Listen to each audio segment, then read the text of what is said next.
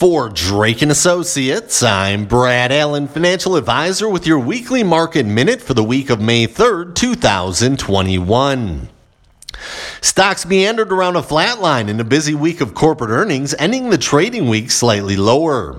The Dow Jones Industrial Average slid 0.5% while the S&P 500 was flat.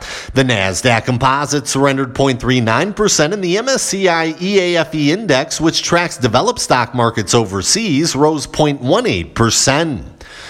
Though the S&P 500 and Nasdaq established new record highs at the start of the week, stocks struggled to find traction as the week wore on. Investor sentiment was dampened by rising COVID-19 infections in India and Japan, along with mounting inflation worries.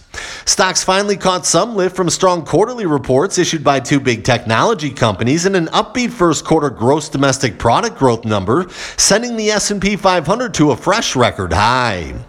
Once again, those stocks failed to follow through as the market retreated in the final day of trading to close near where it began the week.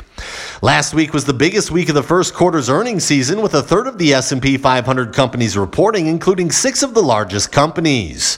With expectations high, businesses generally topped Wall Street analyst estimates. Big tech companies posted especially noteworthy earnings. Coming into last Friday with 40% of the S&P 500 index companies reporting, earnings per share growth is now estimated to be 29.3%, well ahead of the 12.12% growth rate that analysts had expected at the start of the year.